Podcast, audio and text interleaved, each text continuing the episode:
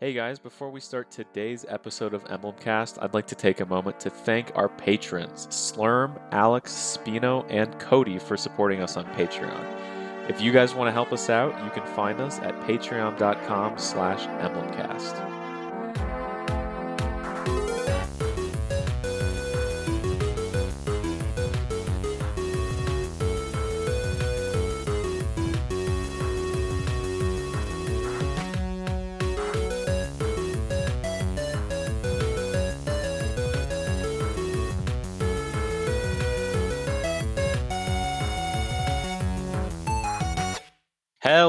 Everybody, and welcome to season two, episode three of Emblemcast. We are on our second slash third episode covering Fire Emblem Awakening here for the game's 10th anniversary. Just to make sure, I got to say that every time, just to make sure everyone feels old. I, th- I think, yeah. I think that's I true. do adequately feel old. Thank you. I Can't feel call like awakening babies Fire Emblem. Awakening, who were born after it came out. Oh God!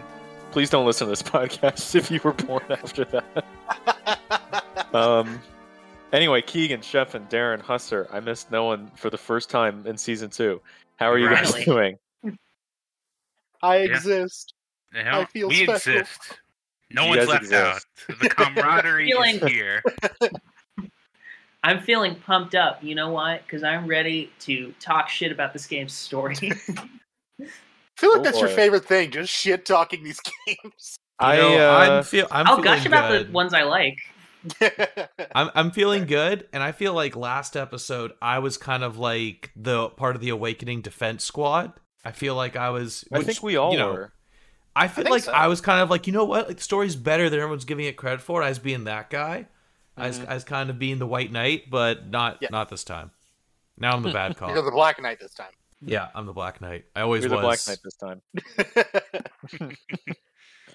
Anyway, guys, um, I guess we should just get right into it. Uh, yeah. So when we talked about at the end of last episode how you guys were like, I don't know, Devin, because I was very positive for the first episode. You guys were like, uh, I think I think the second, you know, third of this game might get to you, and you guys were right. you were not wrong. Yeah. Steep I- decline. I had a lot of IRL stuff going on, so honestly, I, I kind of skipped through the story stuff. So, if does anyone want to uh, give like a little bit of a story rundown of Yeah. what we ran Alright, through? okay. And So here's a quick summary. Okay. So part one ended with uh, Fujita, the big bad, evil, meanie country, was defeated. Um, and instead of installing a puppet government, Chrom was just like, "Sure, creepy mage guy, you go do your thing. God bless." Um, and then, and then 2 You're years giving later, Chrom credit because Chrom didn't even know he was the king. yeah, Yeah. that's right. He didn't know. Yeah, Chrom so was I- like, "Wait, what just- the fuck? just Did you try to kill my sister?" so Chrom deposed Gangrel and then was just like, I'm out," and apparently didn't care at all about what happened uh, when he left it behind. Uh, What's the wow, worst that can happen, America. Anyway, anyway, two years later, um, Chrom and whoever have a kid, um, Mhm. uh, like earlier than everyone else because Chrom can't keep it in his pants, and then the the- rest of us. it does. Uh, so then, you know, suddenly out of nowhere, a giant space flea attacks, and that giant space flea's name is Walhart, um, who is the the evil conqueror of the continent across the water that somehow no one had ever heard of before. And he's got his entire army like on their shores because scouting Related to doesn't Alm. exist. Yeah, he's related to Alm and to Celica, um, although he doesn't really act like either of them. But I mean, that makes sense because it's been like 20 billion years. So anyway, he storms out of nowhere, and Chrom's like, "Oh fuck!" So they fight him off at the ports, and then they're like, "We don't have any ships. What the fuck are we gonna do?" And then someone is like, I think Robin is like, "Hey, we just defeated Plegia. Why didn't we steal all their ships? Like, what the fuck? We just let them keep them? Do you know what happens when you win a war against a country?" And Chrom's like, we'll just go do it now. It's fine." Mm-hmm. so they they go over to Plegia, and they meet Robin's dad, who's like, "Hey, I'm Robin's dad. I'm the evil sorcerer dude." And they're like, "Okay." Um, and then they demand all their ships uh-huh. now uh, because they still, you know, have the the leverage to just kind of force them to do that. And Robin's dad is like, "Cool, take my ships." And then Robin's like, "I'm gonna burn them all down." and he sails the like burning fleet and there are definitely peoples on those ships because someone's got to steer it. Uh, so Robin callously massacres like hundreds or thousands of people, uh, but it is a great tactical victory. Like honestly, it's it's the most fun I've had with a Fire Emblem Avatar like ever. So props to Robin. Um, and then I get they've still got a few ships, so they sail over to Walhart's continent Valm, because I I don't know why the fuck it's called that. But anyway, um, then they kind of tromp around. They waste a lot of time with like the rebels there. Like they rescue the rebel leader, and then she's like, "I'll help you. We'll meet up with the other rebels." And then the other rebels are like, "Psych!" And then they all attack them. You're mostly fighting the rebels uh, in this arc, um, and one of them is uh, the rebel leader's stupid brother, who's an idiot, and he dies. Um, and then they go fight Walhart, and then they kill him. And then right after, they're like, "What the fuck were we doing for ten chapters? Wasn't this a story about like stopping Plegia and the evil dragon?" And they're like, "Oh fuck!" And then they go back. And Yep. that's the middle third of Awakening. That This is sounds like a great Don't story. think you missed anything. that's generally accurate. I Generally, but I, as the, the chronicler of Fire Emblem, that's my self given title now. Uh, Hmm. As you know, one taking notes and paying attention to every cutscene. Uh, Mhm. that is, you know, generally true. But uh, this is without a doubt the most questionable part of Awakening Story. It's the part where yeah. they forget the entire plot and just focus. It, it feels like this game's trying to have like, it's trying to do everything, and Sure. they're like, we need an invasion, and the invasion's completely removed from the rest of the plot. Well, it the out as the sole awakening defense force person. unfortunately, for here. The- So yes, it's the Pl- Plegia stuff, yeah, I've forgotten, but mostly this arc is mostly about giving Chrom his character development and finishing up his character arc and separating his ideals from his sister's ideals and what be a ruler, and then you know to get that finished up because then they'll they'll sort of shove Chrom away for Act Three, but that's largely the push for him is his his ideals and what is his development. Hmm. I appreciate that, and we're gonna get into that more. But first, can we talk about chapter thirteen, please? Yes.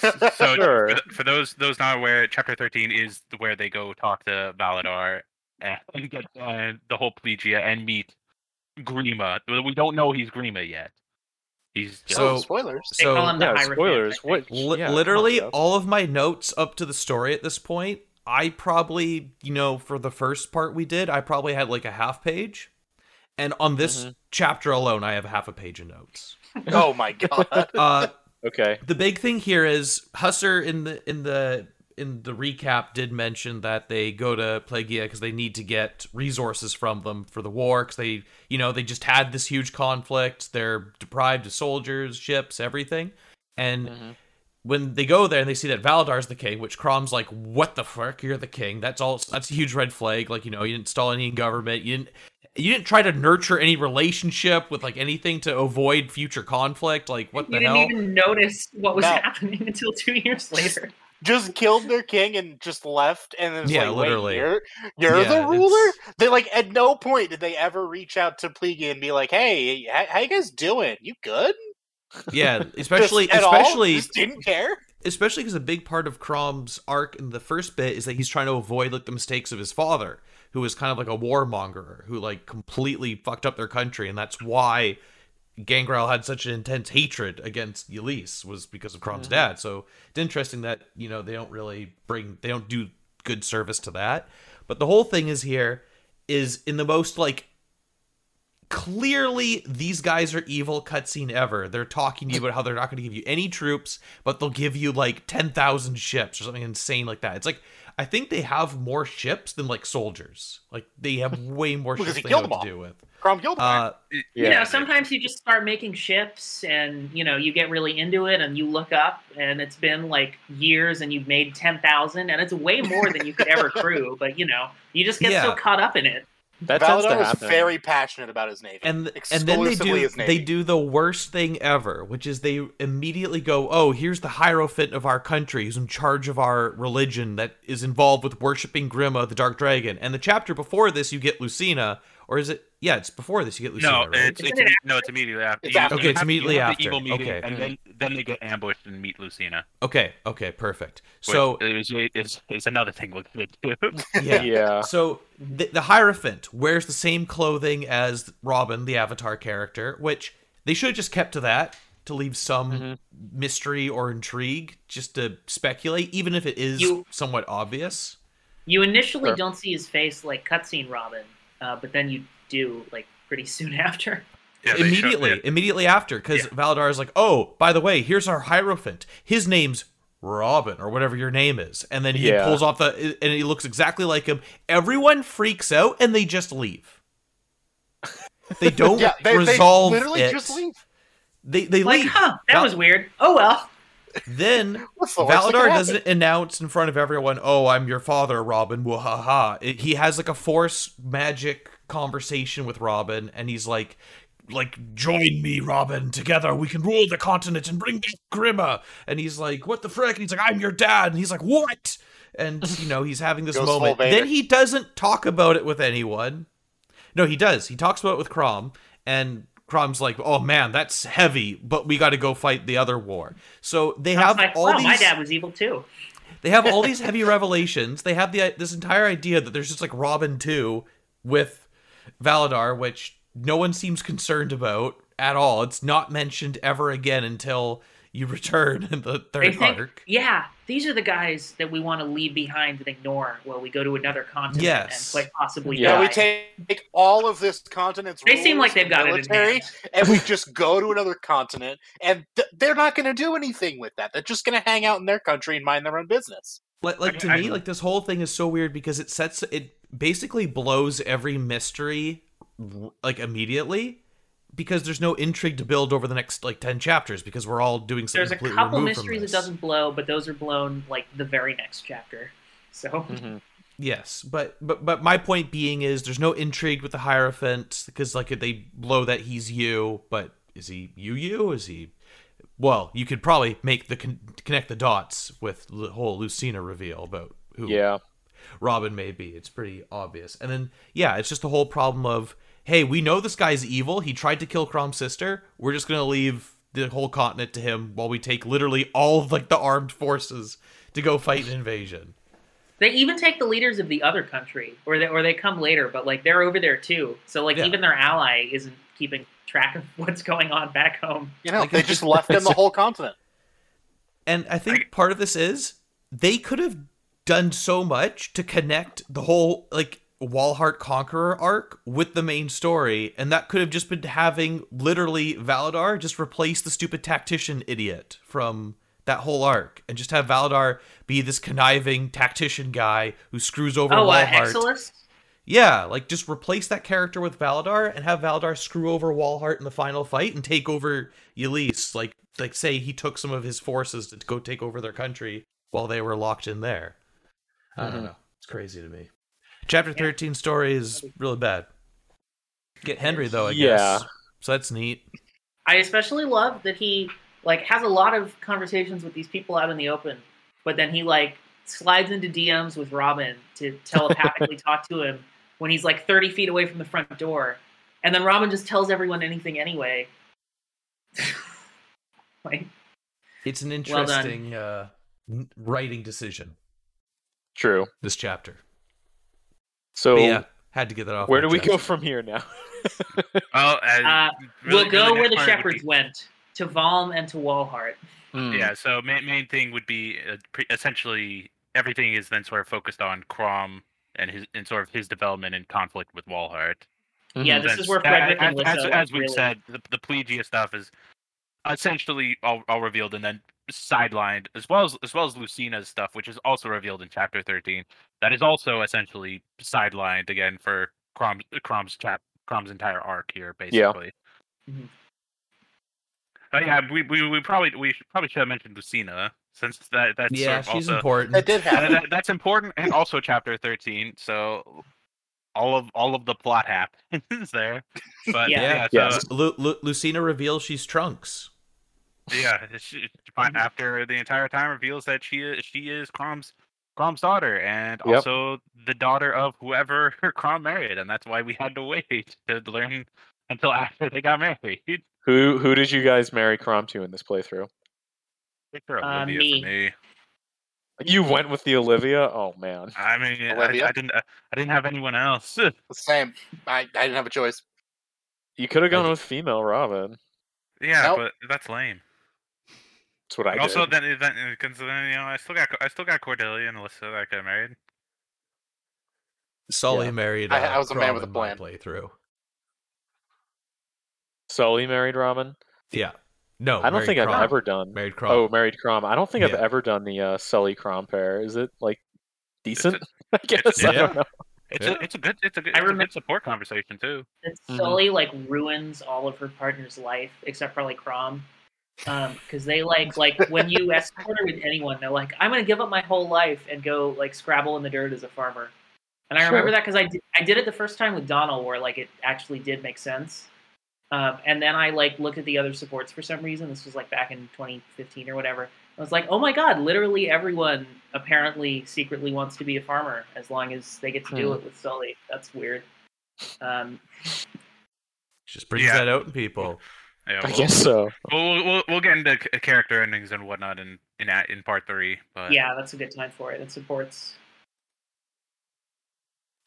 Anywho. Uh, I think Um, something I I took a question mark next to is why is Tiki in Valm? Valm. True. Yeah, I don't know because that's She was just uh, traveling on a holiday, and I- then I'm- she saw this tree that looked really comfortable, and she thought she'd take a nap. Mm. yeah. So she's like, I'm gonna climb this tree and sleep here for like a millennia or two. Well, let me know when the plot needs me again. That's yeah, fair. I, I think I've been there. Yeah, Maybe she wanted to know why the it's best- called Vom now. I guess the best Sheffin, you, Sheffin, you were saying? I was I was gonna say probably best thing maybe just needed to like recharge, sleep a while, and just needed to absorb like the energy from like Mila and Duma.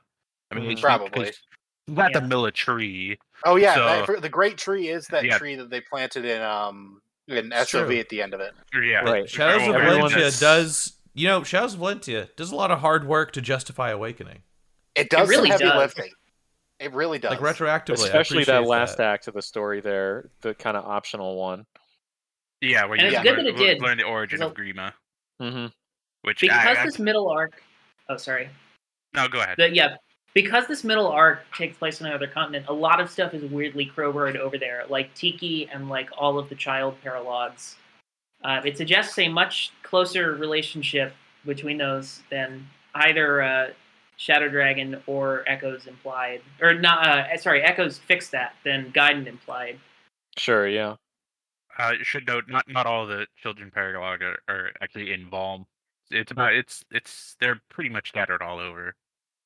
Oh, really? It, Okay. it probably Well, could just be yours that were all involved. As- Mine- aside I know, I know. anyway, for it's, me, it's it was, a little weird that any of them are though. Well, they it just, I think they explain it as just the time portal just shoots them out at random places and random times because it's They, also they didn't explained get that Trunks' time machine. They couldn't pick a time and place. yeah, because it's also explained that Laurent Miriel's son got there like three years before even uh, Lucina got there. Wow, Which- and he yeah, did because nothing Lawrence to help. is yeah, asshole. Yeah, so But- that- he's like, I think he's like the oldest of the kids, even though he like can't be the oldest of the kids because Lucina kind of has to be born 1st Mhm. Yeah, so that so then yeah, that's explained by him just being thrown f- further into the past, and then he just chills out in the desert. as he do. Fair enough. Hmm. Yeah. I also like how, you know, this is something that, you know, also comes up in Fates, and we kind of briefly touched upon this before, but it's interesting to me that all of the parents who are like pretty close in age to their future children are mm-hmm. so quick to accept their future children. Like, there's not really a lot of. There are some supports where there's like conflict with the child and parent, but like just from a narrative context, they're like, "Oh, you're my kid. I love you." You know, this is Yeah, pretty hard leap to do. Like, you're not Yeah. really their parent. That parent is like, you know, conceptually, that's a other world version of you. You could be very different. Like, just because yeah. in another And they only got timeline you engaged had five minutes ago. Yeah, and in a lot of cases, like that kid isn't even born yet.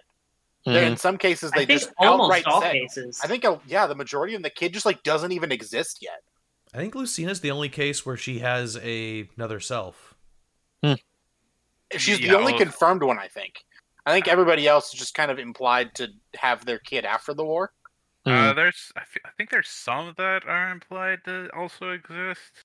At the same time. I can't. I can't remember off the I, top of my I head, remember but- for sure that Laurent doesn't because I remember it coming up in the father's support. right. But I don't know for sure about everybody else. But even then, it just creates like that weird dissonance of like, oh, this adult person that's like maybe two years younger than me is just my kid, and I'm cool with that, and I'm just gonna act like a totally competent parent. Yeah. Yeah. I mean, it's clearly you can see, you know, the the plot is not about. It doesn't have room for all of those individual children doing that, so they just smooth it over and kind of contrive it out. Yeah. Mhm. Uh, which, like, I do get. You know, um, I can see how you can look at that and say, okay, well, the story could be a lot better if it's just Lucina and you can give it time and you know develop it out. But they're, you know, then you'd lose the other children. So there, there's a reason for it. You know, it's a it's a give and take, but it's very Yep. noticeable when you do their paralogs or especially their supports that they've just Yeah. kind of hopped in from nowhere and everyone's cool with it. All Yeah. right. Um, I don't know. I'm I'm kind of struggling with where we should go from here now. What Uh, uh, sh- should we start talking about gameplay stuff, or do you guys want to keep focusing on I- story? I I guess I think We we, still have a lot of Valm stuff we Yeah. haven't talked about. Yeah. I, I guess sort of It's true. the- the last, I guess sort of the last sort of major thing would be, uh, you know, we- we'll we'll skip over the rebels in Valm because that's that's really like not, not not too critical to stuff. What, So like let, let's four let's of your seven chapters there are about the Yeah. rebels. uh let's see. You've got Say'ri's Right. cha- chapter, then the chapter you get betrayed, and then Yen Fei's chapter. So three. you got the Uh, guy with the big beard who just makes beard puns. Got that? yeah, Cervantes. Oh my god, yeah. Oh, So God, the that's- that's the Vaughn military villains guy, are right? So Yeah. disposable. He's, he's They Like, general. say what you will about Validar, but he's got charisma. Like, who's Mhm. I care more about his existence than Excellus. Yeah. So- Fair.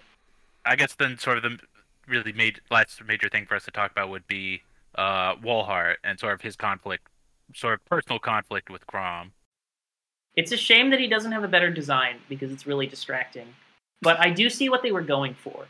Uh, you know, Chrom is struggling with his daddy issues because his dad was a mass murdering asshole. And Chrom's now murdered a lot of people himself, too. So he's got to kind of struggle with his place in the world. Uh, you know, balancing that history with Emmeryn, who, you know, her, her way had its benefits, but she also died. And then they had to win the war by running their swords through people.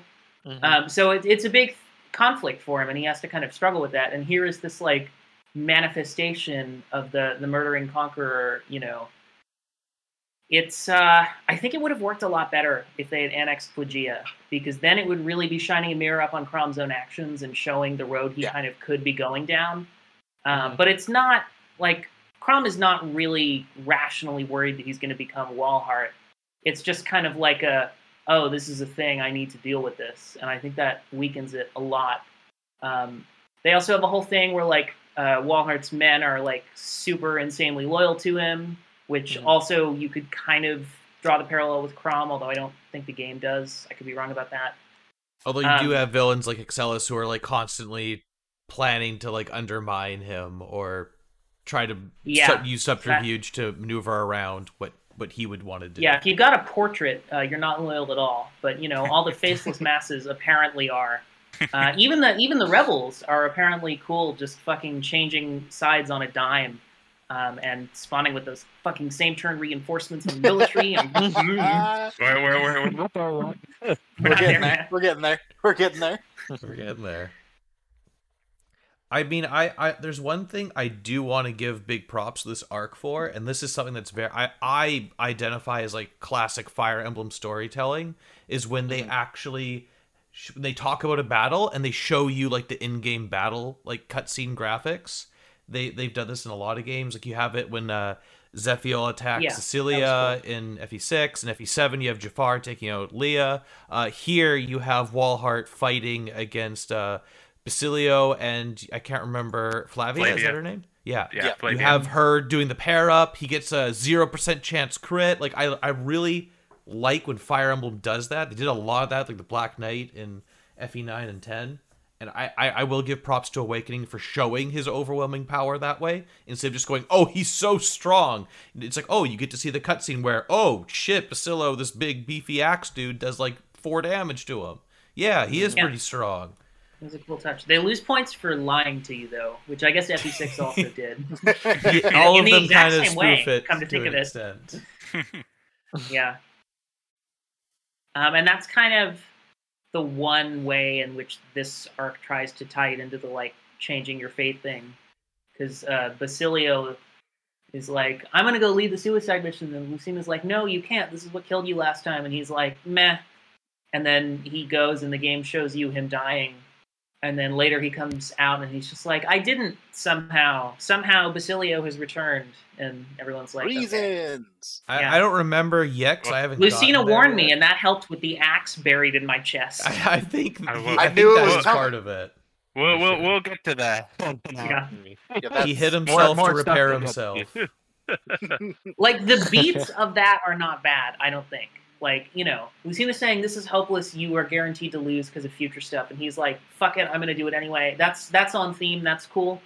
Mhm. Um, you know, they.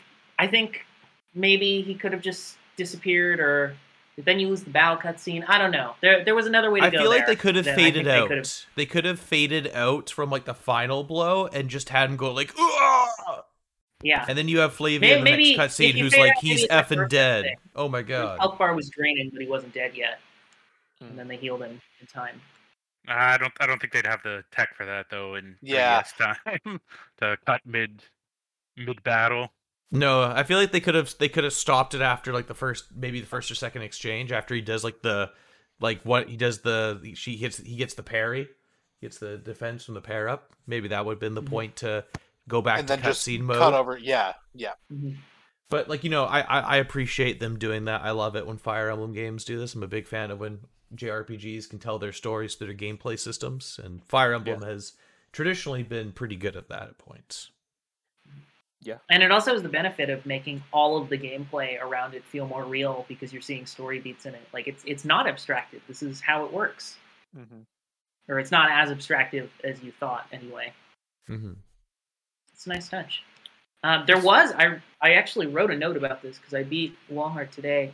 Um, there's a really weird moment afterwards where Walhart dies and Chrom is like, "Oh man, you know he sucked, but he was just trying to do the right thing." And Frederick's like, "What the fuck are you talking about? This guy was like a mass murderer. He didn't do anything right, and we put him down like a dog because we had to." And Chrom's like, "Oh yeah, I guess you're right."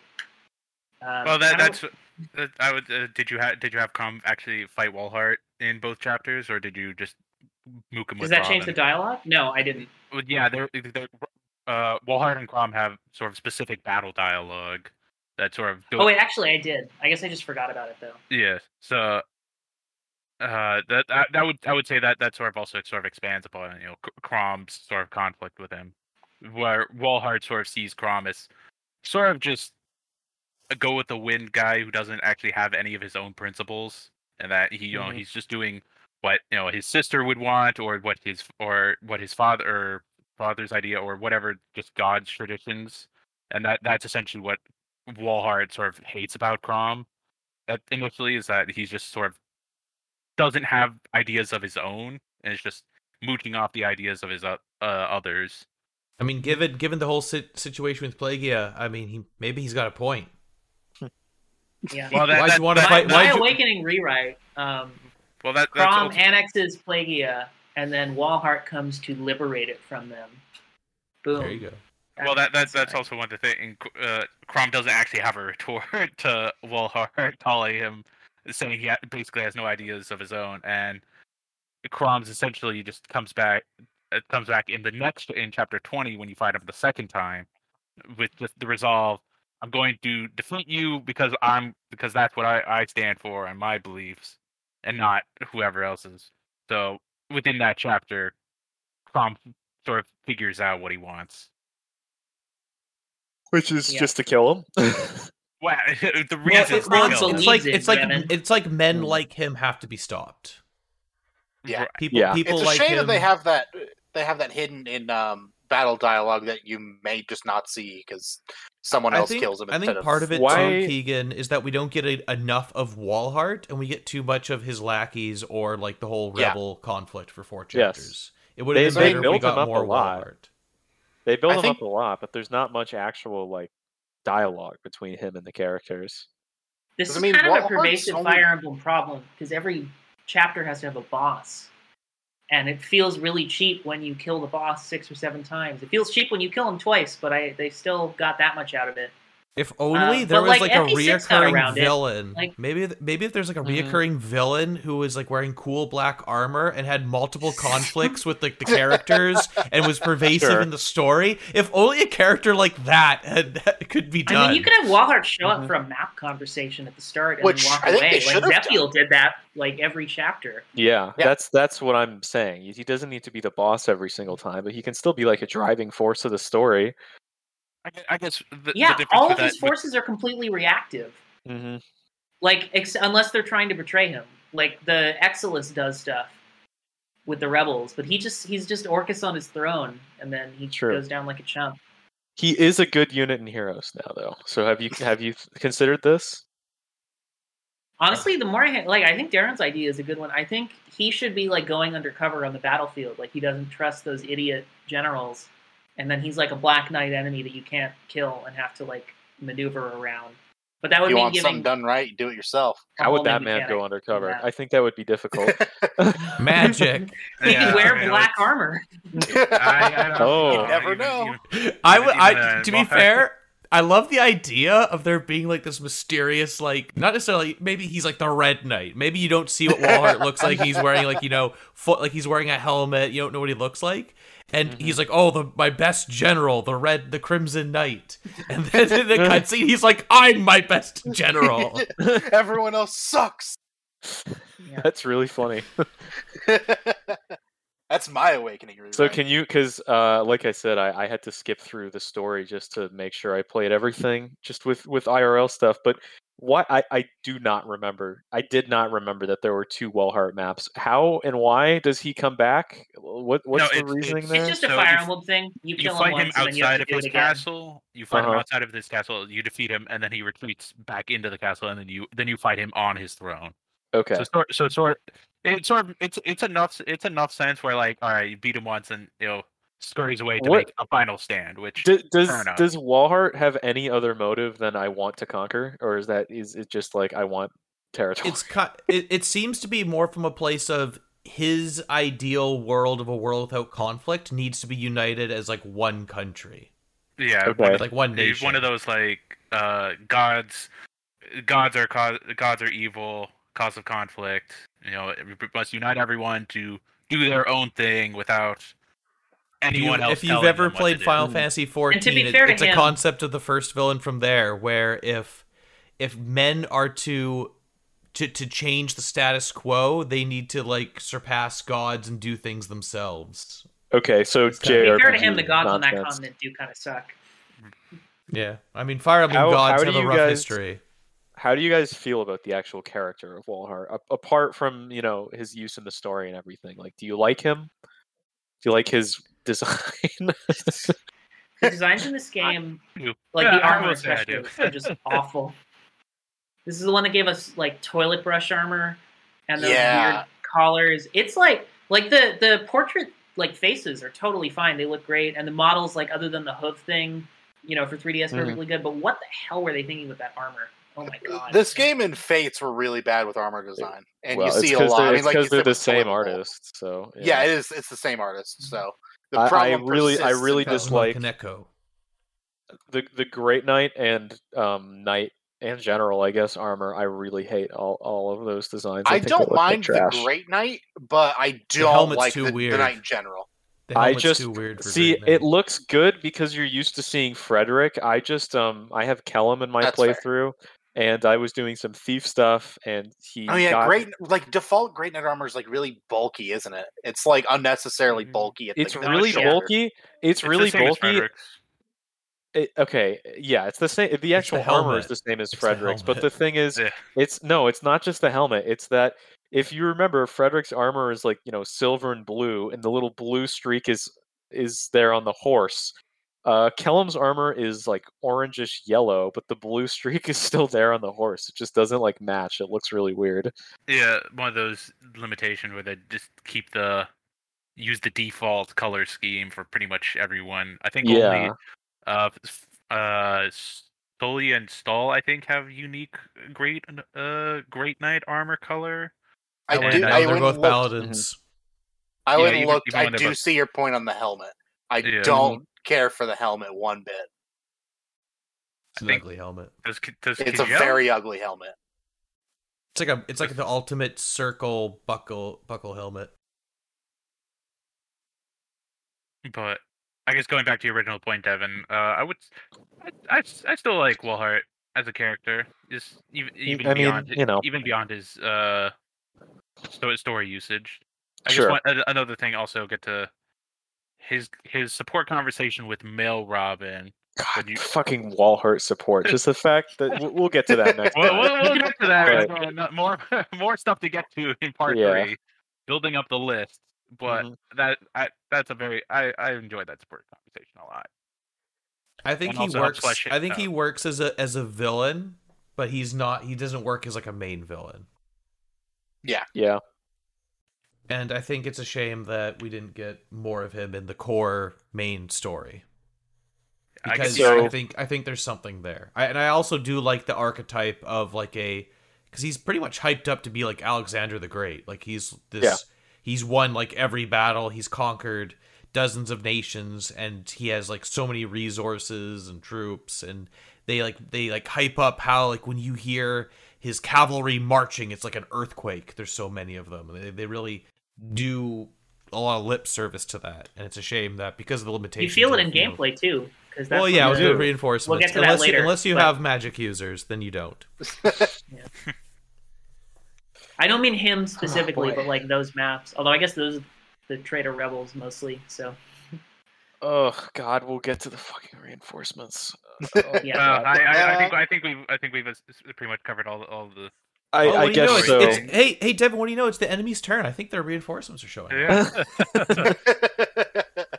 Oh, talk about it. Let's Yeah. let's talk about gameplay and map design. So as I opened with, you know, ten whatever minutes ago, you guys said, "I don't know, Dev. you I think you're gonna be, you know, more negative next time." Oh my God, you guys were a million times right. I remember the same term reinforcements being bad in Awakening because that's something everybody talks about. Everybody remembers this stupid military map. I, I don't know why. That's just the the first one I think of when I think of reinforcements in this game. But holy shit, they are so much worse than I remember them being. oh yeah. mhm.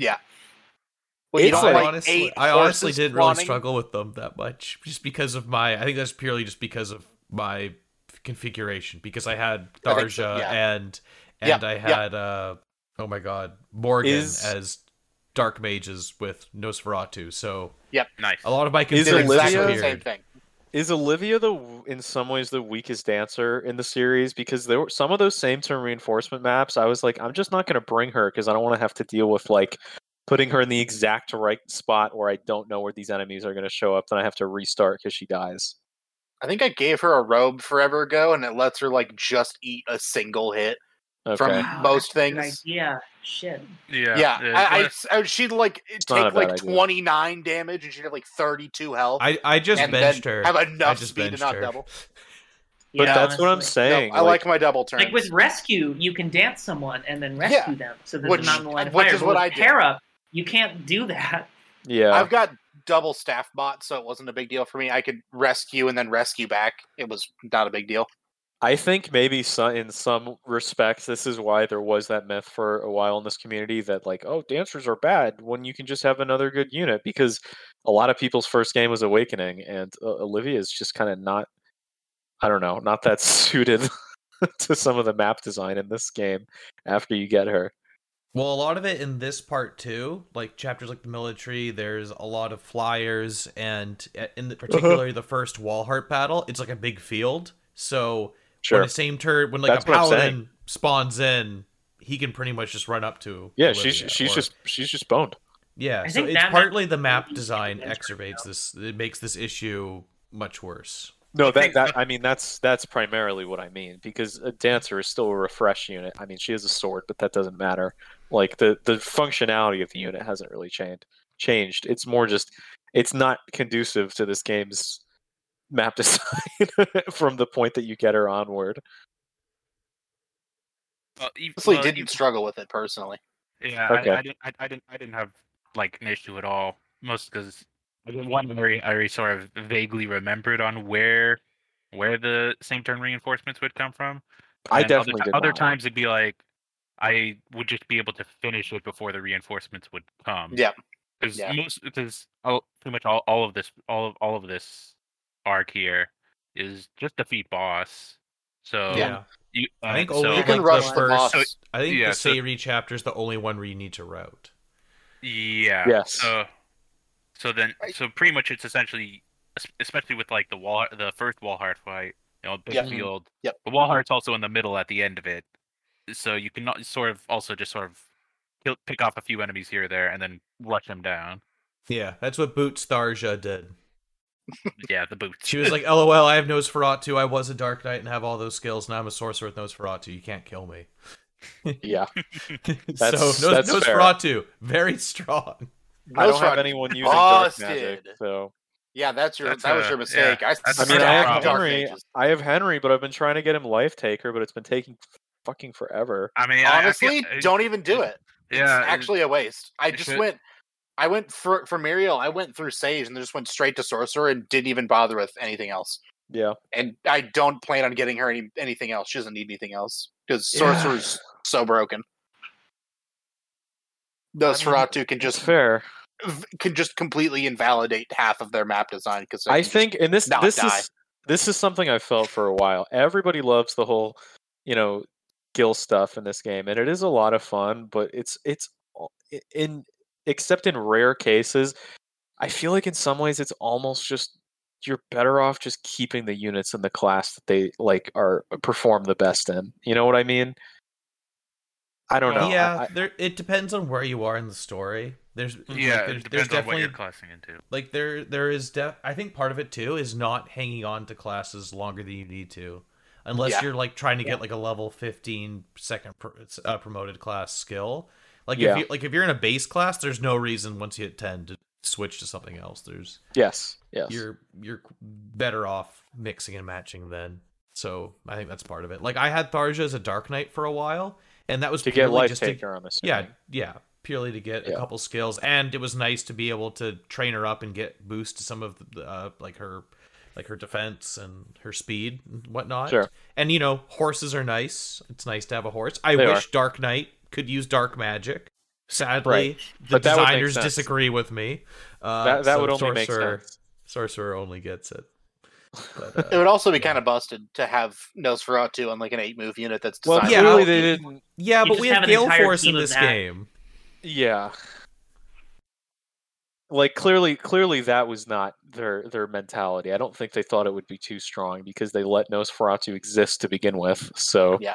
Well, to I be think you guys just value Dark Knight way more than I do because I didn't even touch the class yeah, and also and be Life fair, Taker too. mhm. To be fair, Nosferatu, this is Nosferatu here is pretty much the same as it was in previous games. Well, restoring fifty percent. So it's just they took it from before, and it just didn't translate well into awake, sort of into awakening. Well, here's the thing: in like other games, it's it so now. much more. It's so much Right. more inaccurate to use. Yes, and it's Whereas very in this heavy game, if I with remember. pair too. up, you can like make up for the skill gap super easily. And in other games, like the dark magic was super heavy, so Mhm. not often like druids or shamans could double. Even And even like the- Flux was very heavy if I remember. A lot of the Yeah. the dark magic ones are.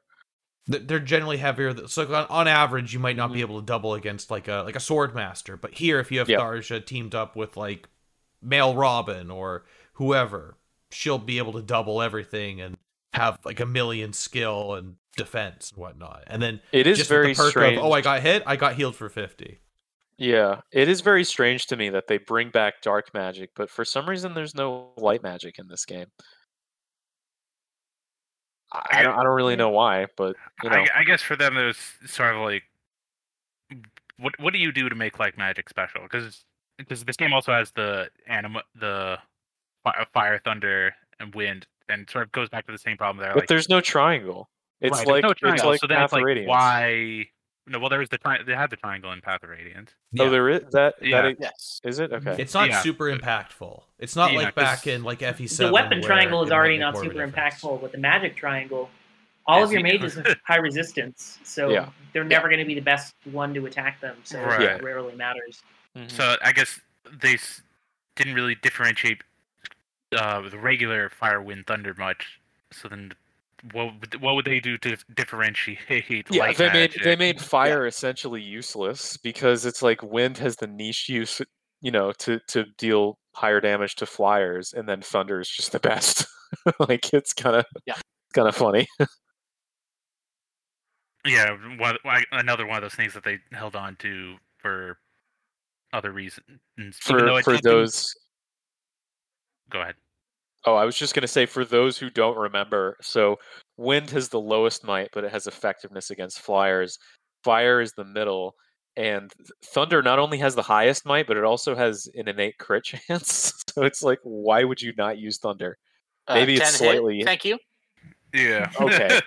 So, like, Every time they it's technic- differentiate magic, there's always a clear winner. Like Right, it's like it Thunder was in Wind. this one, and in uh, the Radiant games, it was it's Thunder win again. by a country mile in uh, genealogy. 'cause Yeah, everything yeah. else is stupid heavy. Mhm. But you know, at the same time, like usually mages can use uh, what's the word? Fuck. I will say they differentiate it in the GBA games, and I don't know. I- I mean, I guess Anima's probably the best on average, but there's there's no really definitive best Anima late um, dark magic in those games. I would say maybe I'm wrong, but I mean, like just Uh, kind of has lower might, so Higher yeah, but it has you know it has the crit chance, which is mm. probably Mm. not and in as good Sacred as higher Stones, you got Slayer. It's true. Mm, mm, it's like Just but that's that's bishops. that's more of the class than the weapon. Yeah, Yeah. yeah. than the weapon. But it- but they're like inextricably tied in that system. Dark is really fun, I think, just because it has all these weird, crazy effects, but it, it does have the drawback of usually being very heavy. But Unless dark dark unless- magic is cool.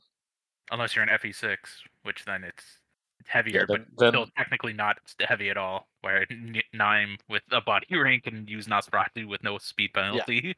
it's too Yeah. heavy for Sophia. Oh yeah, it is too heavy. But you know, so is the stiff breeze. So, Yeah. a lot of things are too heavy. he for can't Sophia. handle the weight. You're gonna have to carry that weight. All right. Um, Um, shall we take a little detour into our podcast mailbag? Sure. we We can do should, that. but I do want to mention because we didn't really talk about paralogs last time, and they're Oh, introduced right. in this Oh, segment. yeah. So I just want to quickly dabble on fuck child paralogs. Who the hell decided to Yeah, balance suck. these? When were they balanced for? Am I supposed to do these at the end of the game as soon as I get them? Sometimes you know. start them and you're like, "What the frick?" Everyone here is like a level ten promoted unit. What? A, what? This this child's gonna get murdered in like a turn that I have to go protect. Do they do they not scale with No. your chapter progression? Because for some Nope, reason I thought Fates. they did. That's, But uh, in, that's Fa- Fates. in Fates It's they only do Fates? because because it it's so bad here. it's so bad here. Here it's meant to scale based on when you recruited the mother, because you know Dar- Darren's saying that because you know he had he had Cynthia and Gerome's paralog, uh, Right. And Gerome's. Uh, No, that uh, Hustler had that. Darren had. yeah, I've got you know, those too. Yeah. Mhm. Yeah, Hu- I Darren have had Noire, and I have- Kjelle. Kjelle. yeah. Uh, Noire is yes, very high level. Kjelle's I don't think is as high level, but instead they lo- make her have a one v one duel or lock her away at the top to fight Hers is some like people. huge, isn't it? It's like that giant mansion. And it's a fort, I think. You think of It's- it- Nas, who's yeah. in the giant mansion. Yeah. Nas in the mansion. I- Nas is Nas Nas is is- more annoying. Nas, Nas is, is very bad. obnoxious. I tried doing it as soon as I unlocked it. Then I, I did it like Yeah, no, twice. I'm like, nope, not doing yeah, this. No. I'm done. yeah. Yeah, and then Inigo's is. Uh, I still haven't done it, even though Same. I'm. I, I'm, I'm, I'm probably gonna try it. I think that's the next chapter I'm gonna try and do is Inigos and just see if I can brute force it with like Nosferatu abuse. Well, But that's cheating and grinding actually because you didn't un- un- you haven't uh, drafted that character, Keegan. Sucks so to suck. I'm gonna do it anyway, and you this can't this stop will me. not go on the You can't- uh, this you can't stop this, me. This will It not go on the Fire Emblem leaderboards. most of the child characters into the kind of est archetype. Like it's it's making it very difficult for you to get them as soon as you can. Sometimes it's not physically accessible until you get a little further in the story.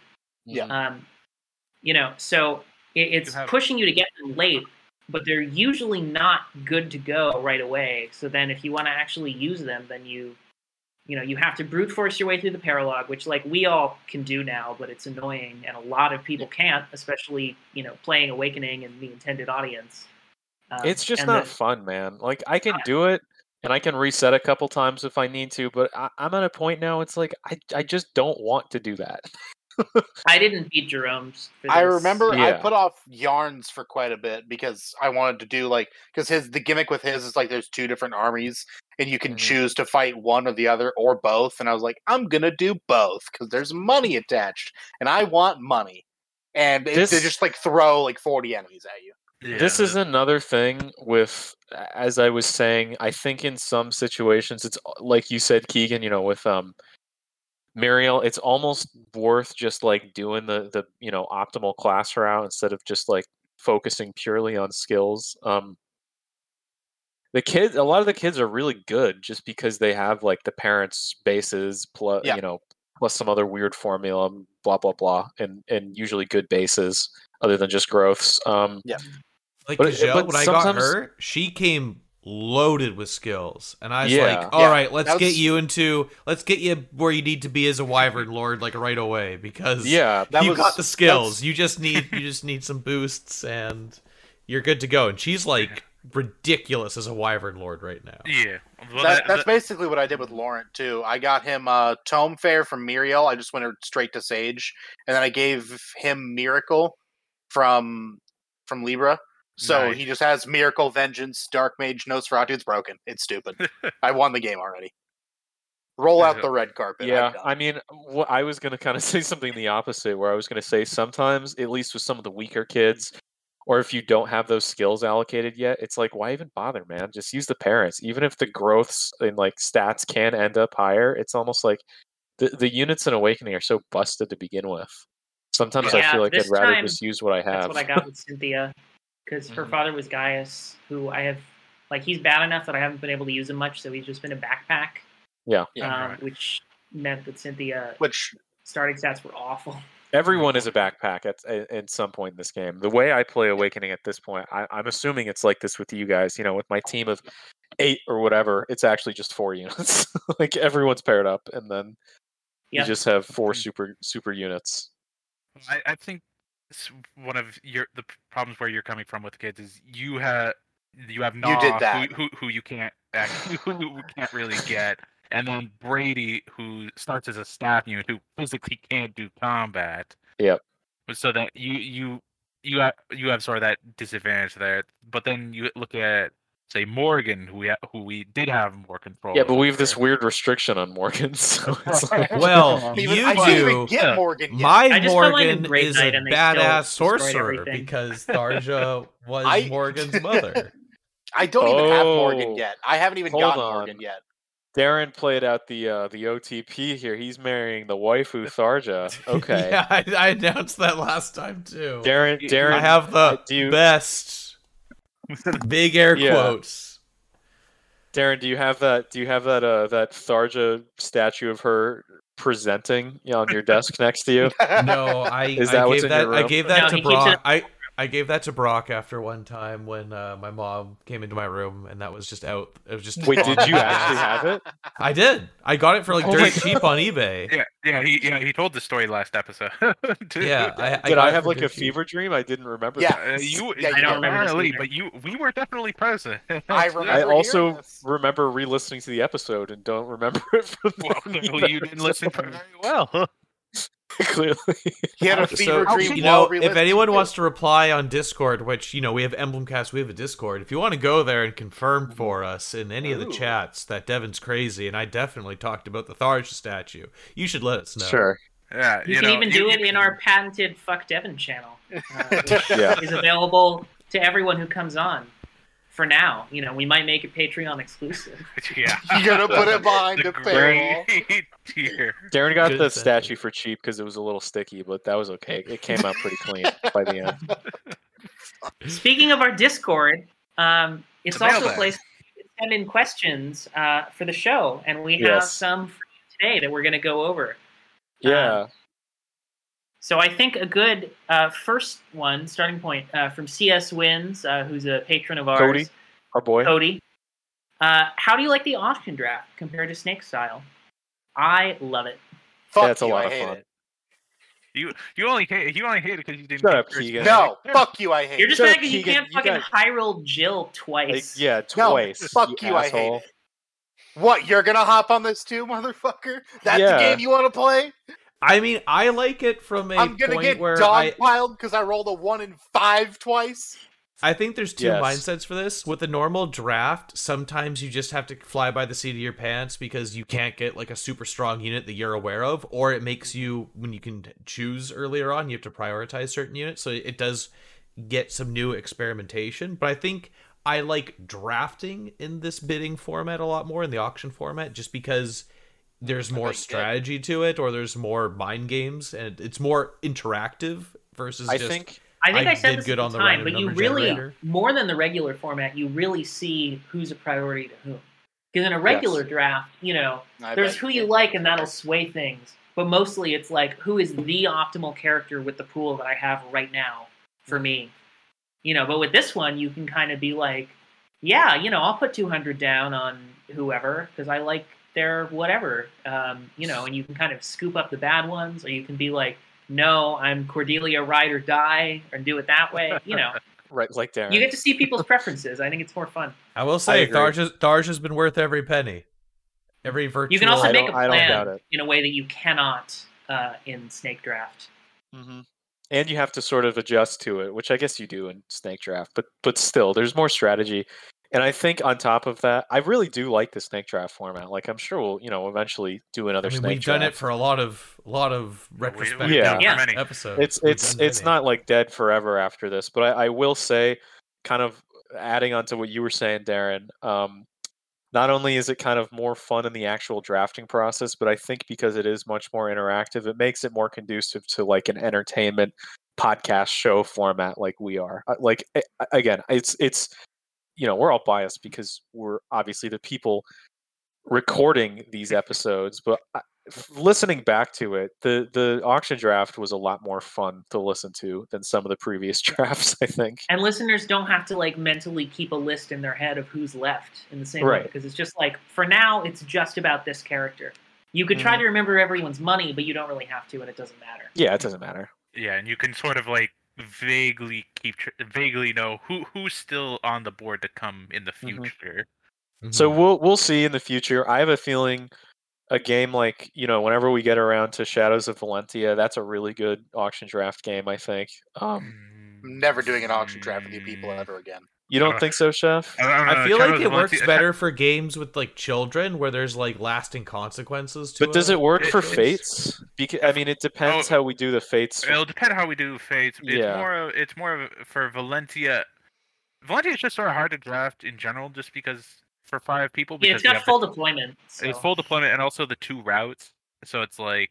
I feel like the way- weird for us to do that with five. the way we do fates, I feel like has got to be like we do birthright, then we do conquest, or you know, vice versa, and then maybe for Rev, because we're gonna have to talk about that eventually. no, no. Here, here, here- here's what we'll do. We'll Uh-huh. we'll we'll spin a wheel. All right. I Yes. like where this is One, two, well, one person has to go to each route, and then just based on the wheel, whoever gets it, and then two Nope. get to pick which route which which route they get to do. No, Oh, that sounds No. great. I call picker.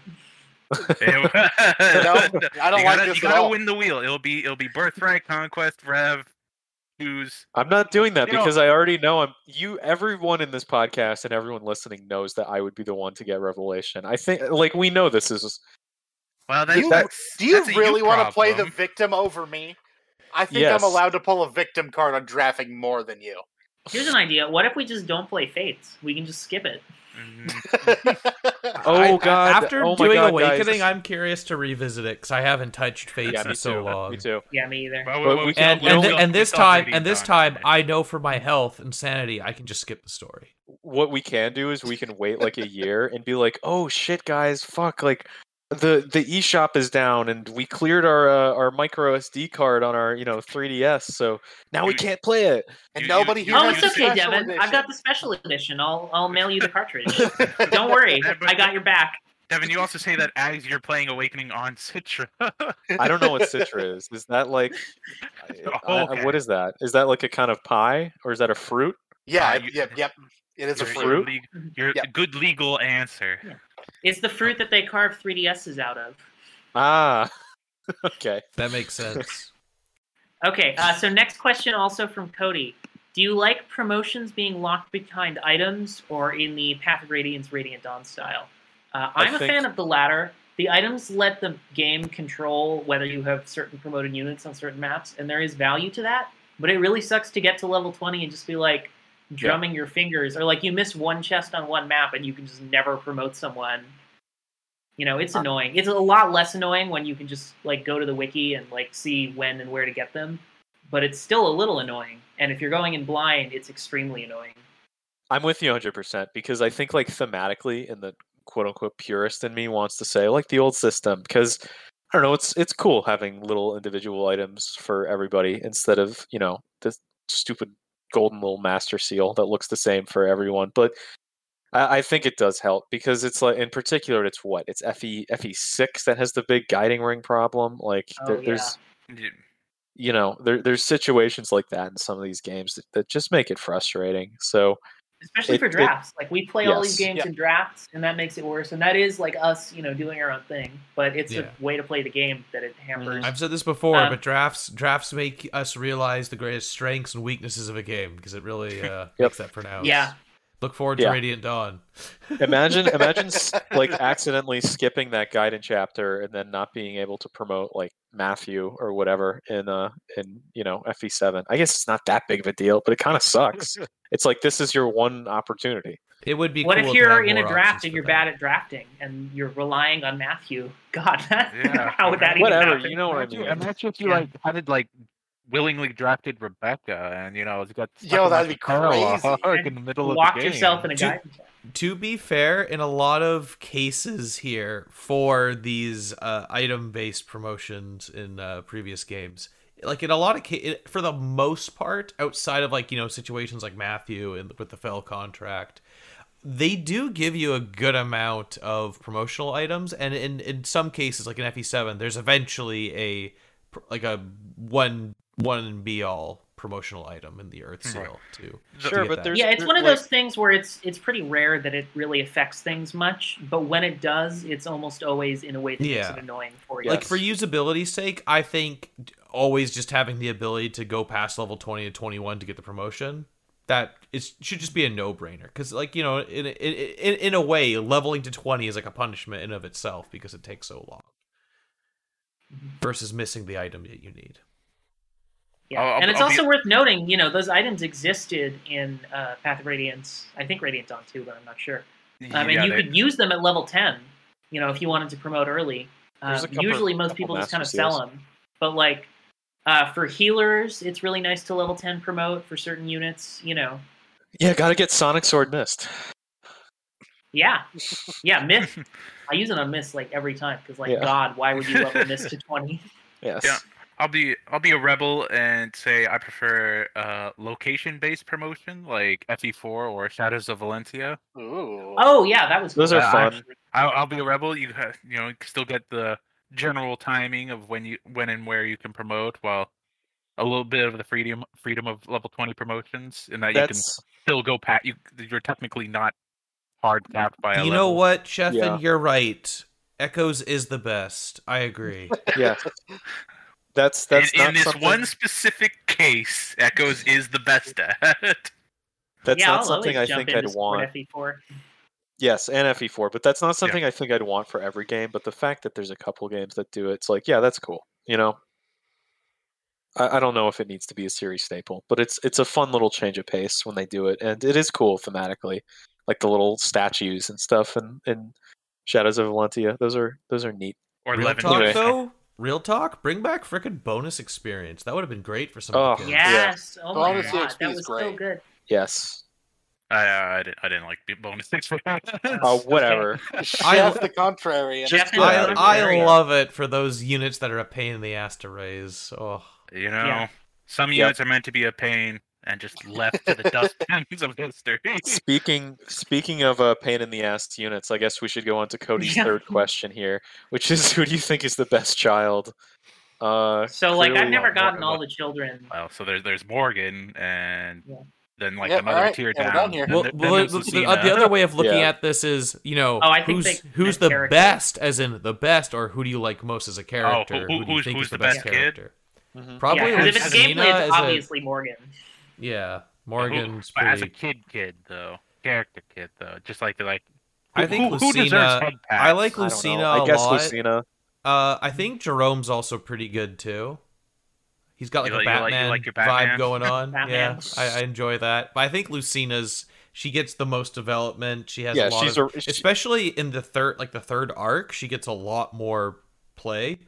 Uh, Yeah, we'll get we'll get to that. But Yeah. I know. It's not I, I'm not going to talk play about it. it now. I'm just saying that she Yeah. gets a lot of good moments in the back half, and it's uh, and none of the other kids really get that because they're not mandatory. You know, special mention to Owain for being an edge lord, I guess. Mhm. Oh yeah, Wayne was funny. I forgot about him.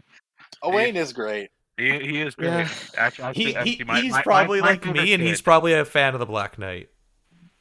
I yeah, he see definitely is a fan of the Black Knight. I mean, you know, he's got special attacks that just names off the game. so you know, he, Yeah. he could just have a Black Knight strike. we don't know. Yeah. Good. Oh, Eclipse Slash! He uses uh, Ares' sword. He uses Missiletainn. Uh, he doesn't know how to spell it, but Yeah, Hey, he tried his best. He Okay. tries. But, he he doesn't strike me as a good speller. You know, so, I mean, it's it's one of those things that's just like lost to history. You know, you know, how many times have we like found like some language that's like, oh yeah, this this is is it, it's not spelled like this. It's actually with like seven U's and an O. So know? speaking about, I guess could get just Naga to, to translate. to keep going rapid fire here. Uh, speaking of weird weapons that are you know references to other games in the series, uh, Hoshido, spelled correctly, nice. Respect. Um, respect is uh, asking right now. What are your guys' opinions on the random weapons and bonus you can find on each map slash auxiliary battle? The glittery tile things. Do you find it spices up gameplay and grows interest in older games and newer players, or does it break progression with bra- like Brave Swords in Chapter Three? I, I mean, like probably somewhere in the middle. I, I don't know. You know, I'll say this: Awakenings maps often don't have a lot going on, so even though it's random, it is, you know, sort of fun to be able to calc out like, oh, can I get someone to land there? And do you guys efficient with my prioritize them? Like, you know, I'll, I'll, I'll hit do it it if if I on the can. way, if they're on Yeah. the way, then If sure. they're- Exactly. You know, it's. Uh, but yeah, having random, really good items thrown out with no, like, it's not set in the middle, early in the game, especially, but just kind of all the time. Awakening's pretty broken, so the fact that it breaks things is less of a big deal than it would be in a game that was not otherwise broken. But it's still, you know, th- those should be set spawns. You should be able to balance the game around, we- like, especially fucking weapons like Celica's Gale or like the you know, uh, Orson's hatchet, which you can forge up, and it's like this insane mega hand axe. Like they're they're just some of them give you like plus five defense. It's Yeah. It's Yeah. stupid. There's- it's goofy. I love I- using them because why not? But Yeah. No, And at the same time, you'll have like the log and the ladle in the Yeah. same pool, and you could just you could get like this super broken brave tome or this awesome hand Sure. index or like hmm. these pseudo legendary weapons or or wood. Or like Just nine wood. XP. yeah. Well, Or hey, like, hey, we'll keep your. We improved your weapon rank for this weapon you're already maxed out in. Yeah. yeah. we raise the Well, you already hit relationship between two characters that you're not trying to support with each other Or that are married. like or that are married already. Yeah. so the, there's also I guess I guess on one end it's also a, if you know if you don't have arms thrift then a lot of the legendary weapons don't actually last that long. So like yeah, solid, they're solid super low scales, but uses. one mhm. is like what 20 uses, right? So Yeah. brave, brave weapon. So if you use it on like an enemy phase for like you know accidentally caught out, then it, That it- thing's it's just gone. gone. But when I you get got- into the arms thrift usage, then yeah, then it's like is really good. I got a I got two, I think, Katana's bolts really early game, if you guys know what those are. They're basically like killing Oh, edge Yeah, Um, yeah, yeah. thunder tomes, which is is pretty pretty busted on Robin. Yeah, for Uh. I think they're a fun addition. I wish I wish I had a bit more control over what I get. You're just you're But- just salty but- about but logs. Yeah, I got a lot of logs. I think say. I think Uh, maybe a nice way to balance it out is like it's kind it kind of feels a little bit strange when you know you, you have your magic user land on a space and you get like a legendary bow. I think maybe if it's going to give you a weapon, it should be for the like unit class that lands on it, something that they can use. You know, a mage gets a tome or a sword master gets a sword. Yeah, and that would make your positioning more important too. Yeah, yeah, Yeah, it gives a little bit more Okay. strategy. But, but I think to- as is, it's totally fine. It's not. they're they're they're Yeah, it's I not mean, of the detracting from. Awakening I don't think it's have, detracting not from doing the any harm. experience. yeah. Yeah. At the worst case, it's just inoffensive. Yes. Mhm. Anyway, on this topic of weapons, we'll go on to Varen's next question, which is how did everyone enjoy using I think by the bolt axe he means bolt, right? Or Yeah, is the there a weapon axe, called yeah. the bolt? It's Bolt T, the magic. Yeah, okay, bolt. Yeah, I'm I'm, trying, I'm trying to re- re- think through. I don't think there's a bold axe. Yeah. Bold Axe is the one headlining the new Heroes banner. True. Anyway, how did everyone enjoy using the bolt axe? Uh, how useful are special killing weapons like Beast Killer, Armor Slayer, etc. in draft? Um, I think it really depends on the weapon. Like in particular, Armor Slayer can be really useful. Beast Slayer, not usually. I don't know if that's I your think guys' Beast Killer experience was as well. uh, you- Beast Killer you- is really nice in Valm. Yeah, you, That's you true. say that when the horse literally spam. All, all of all of Walhart's men is just horses. that's Yeah. that's that's a good point. Um, Especially yeah, the it's all first horses chapter and armor. art. So like Beast Killer and uh, Hammer or Armor Slayer go a yeah, long just way. for, in that. forge up, just pound Mhm. pound him down.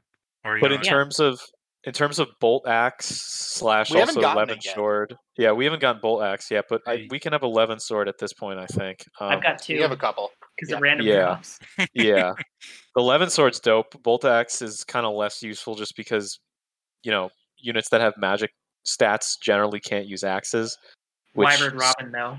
Yeah, well, I guess Wyvern Robin. I mean, we'll You get to have, bolt you have axe. like War Priest who. Uh, oh, whole yeah. War Priest.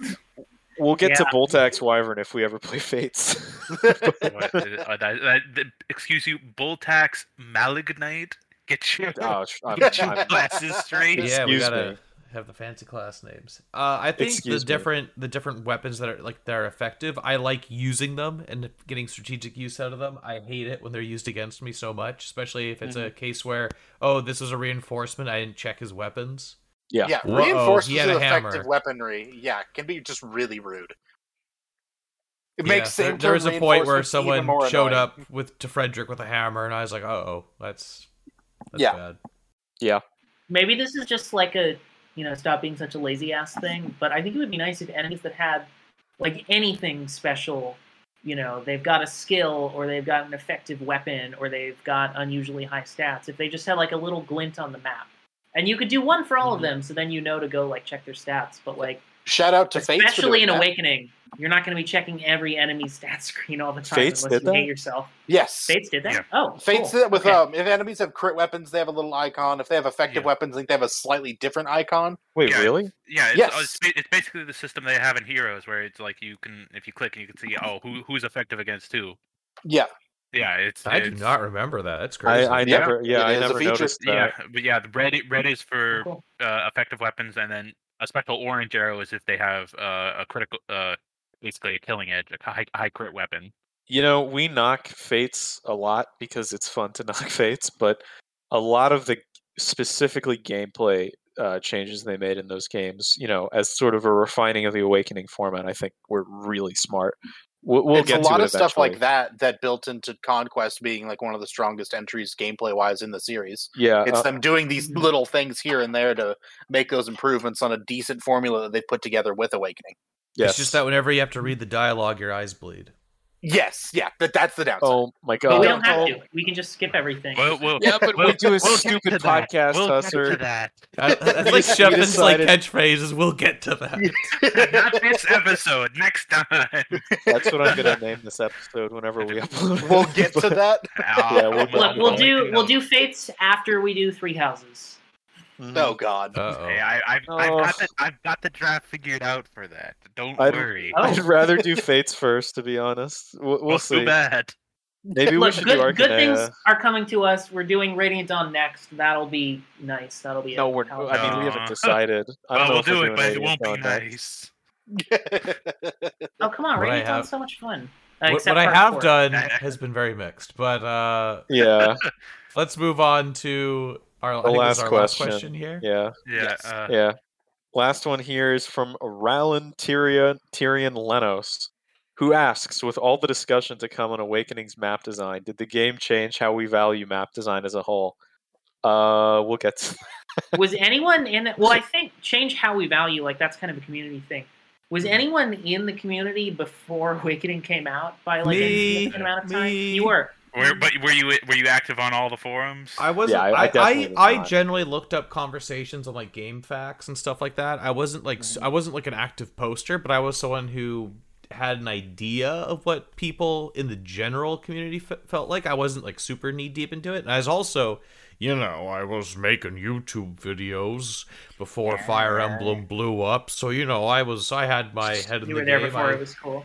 I like So when were I people when I said about I map when- design like when? I said Shadow Dragon was kind of boring, people got you know mad at me because they're like, "Oh my god, this is the greatest Fire Emblem game of all time." But uh, I think, from my perspective of someone who's been around, I think Awakening made me realize, oh, I really like like the GBA games because of how the maps make me think differently, and I, I think when you then go to like conquest you're like whoa this plays so differently because i have all these other considerations about limited space or terrain that hampers me or oh no i can't put a flyer here or oh yes i can put flyers here so I, and i think awakening Oh no, so there's than 37 ninjas. yes, that's that's also an oh no moment. Uh, but uh, I think Awakening made more of the general like like fan base or hardcore fan base like talk about map design more because I feel like before then people didn't always like acknowledge it and when talking about a game's strengths or weaknesses. And I think mm-hmm. it's been more discussed since Awakening came out because we've had a lot of chapters that are just big fields that they say right, get your flyers, go nuts. which we'll get to when we cover Shadows of Valentia.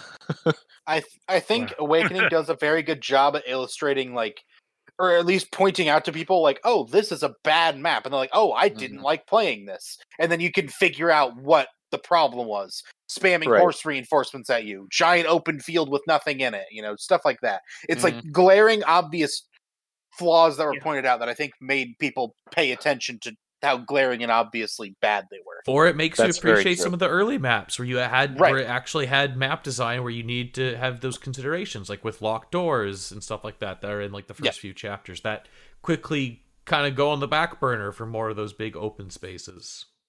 Other goals too. You know, Awakening is Yeah. only route and defeat commander. Uh, you know, I doubt anyone was talking about like the specific merit of having seize maps or defend maps before Awakening stripped the objectives down. I mean, correct me if I'm wrong, Darren, but I doubt that was. I think probably once we had fates that became more of a thing because that was a big talking point about mentioning the differences between the game. Like like you know, I think it's chapter 13 of uh Conquest, or it might be chapter 12 or 13 where it's like the defend map on the Uh, Ten. tier. that's ten. 10. That's uh, Yeah, like that. That's like that's probably like like- one of the most discussed maps of that game, bec- purely because of For its sure. design objectives. And Mhm. I Yeah. think without Awakening, we probably wouldn't have had maybe the appreciation for that. Awakening highlights the weaknesses so we can appreciate other game strengths. Yeah. And and Fates sincerely improved upon them. Like you know, Yes. the, the lacking map variety, Revelation uh, really really took up the torch on that one. I said, "Hey, what if So, we you went know. crazy?"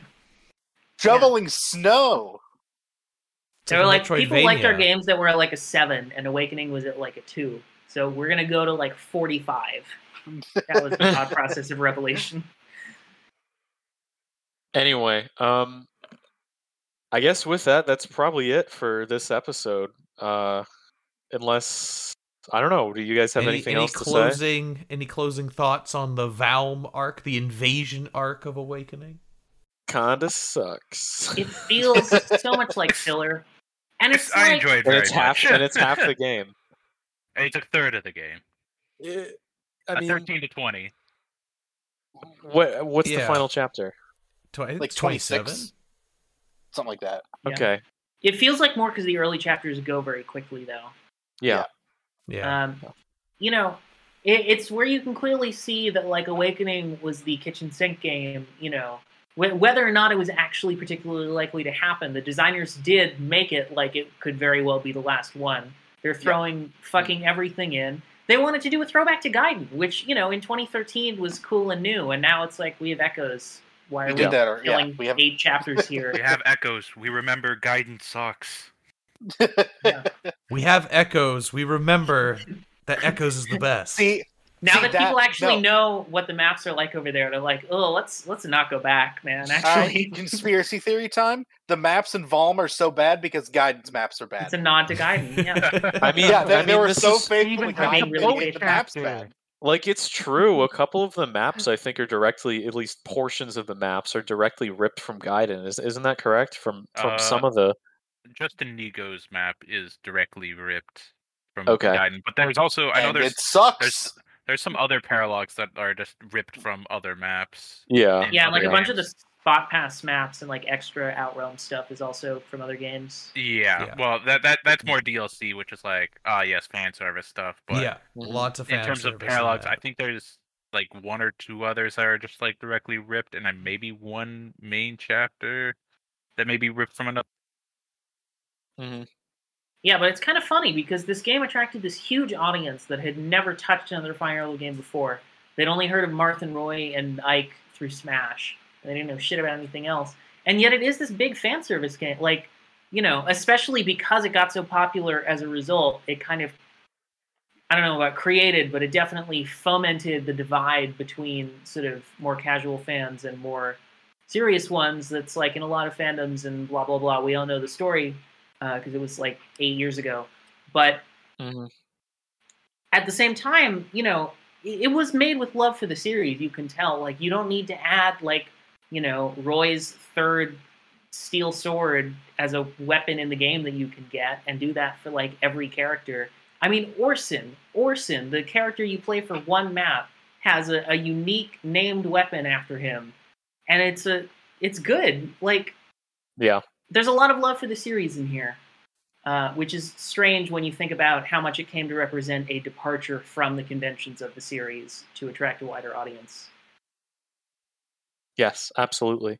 So I guess the last thing that uh people might want to keep in mind is what game should we cover next? Should we go to Fates next, which I think obviously would be sort of a natural progression, seeing as as it's kind of the follow up to Awakening, even if it's not necessarily narratively them being in Fates Landia or whatever the community is calling it now.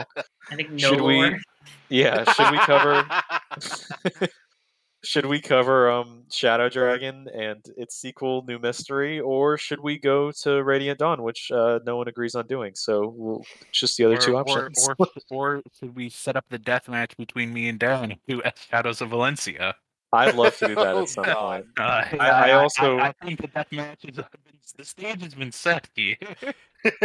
I think at yeah, I mean some that's the point thing. Like now, it's been long enough that it's not crazy to think about doing uh, echoes or even three houses. Like not next, probably, but like it's getting there. It's it's been a few years. Time. I was also going to mention probably not, you know, within the next draft or two, but at some point I think it, it would be a decent idea uh, to consider re- recovering um, FE7 because that's been so long ago at this point, and it was one of our first episodes that you know. It's probably worth a revisit. We're better at this now, and Supposedly. That's I mean, it. I mean, it could I mean, be you pretty have cool. now, it so could that be, makes it, could way be- better. It just kind of It could be pretty cool to revisit the best Fire Emblem game. It could be pretty cool to do that. that's yeah, true. Exactly. That's do why we should play Radiant next. Dawn next. Oh Thracia. God. Thracia, Well, or if only- we're chefing, oh, play this game only again. Gonna, no, no, no. We're only going to do Thracia again if Devin finishes it. Yeah. Okay. You're not allowed to not beat the game. All Because you don't get to call Yeah. it your favorite game and not beat it. You also didn't. That- You also didn't know who Augustus was when he showed up in Don't- Heroes. don't- You're like, "Who is this guy?" Literally the second private- most important plot character. Let us know in the chat uh, what you guys think we should do, but don't worry, we still have one more episode left, and there's a lot of things we need to get to that will be Yes, have been saved for that. So don't worry. We'll get to it. We'll get to that. We'll get Don't to that. worry, we'll make the future change. We'll change. This is our may this is our uncomfortable teenager act two phase just like awakening act three will be better than ever maybe Act three, we'll get back to the main plot. Yeah, Look, yeah. it We'll may get back seem to it. inevitable that Act Three is going to be a bad episode of our podcast, but I challenge that fate.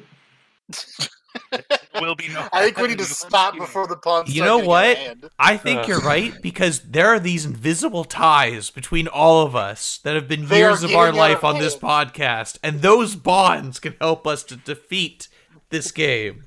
It is fully out of hand. We've gone Will- too far. Will See you next time. Goodbye. see you. Will I actually beat the game? That's a good question. Do you think I will? No, you won't. No. No. No, you won't. right. I think you will. no, I think I, don't. will. I have no All faith. right. F- Tune in next time to find out. Bye. Farewell. Fuck off.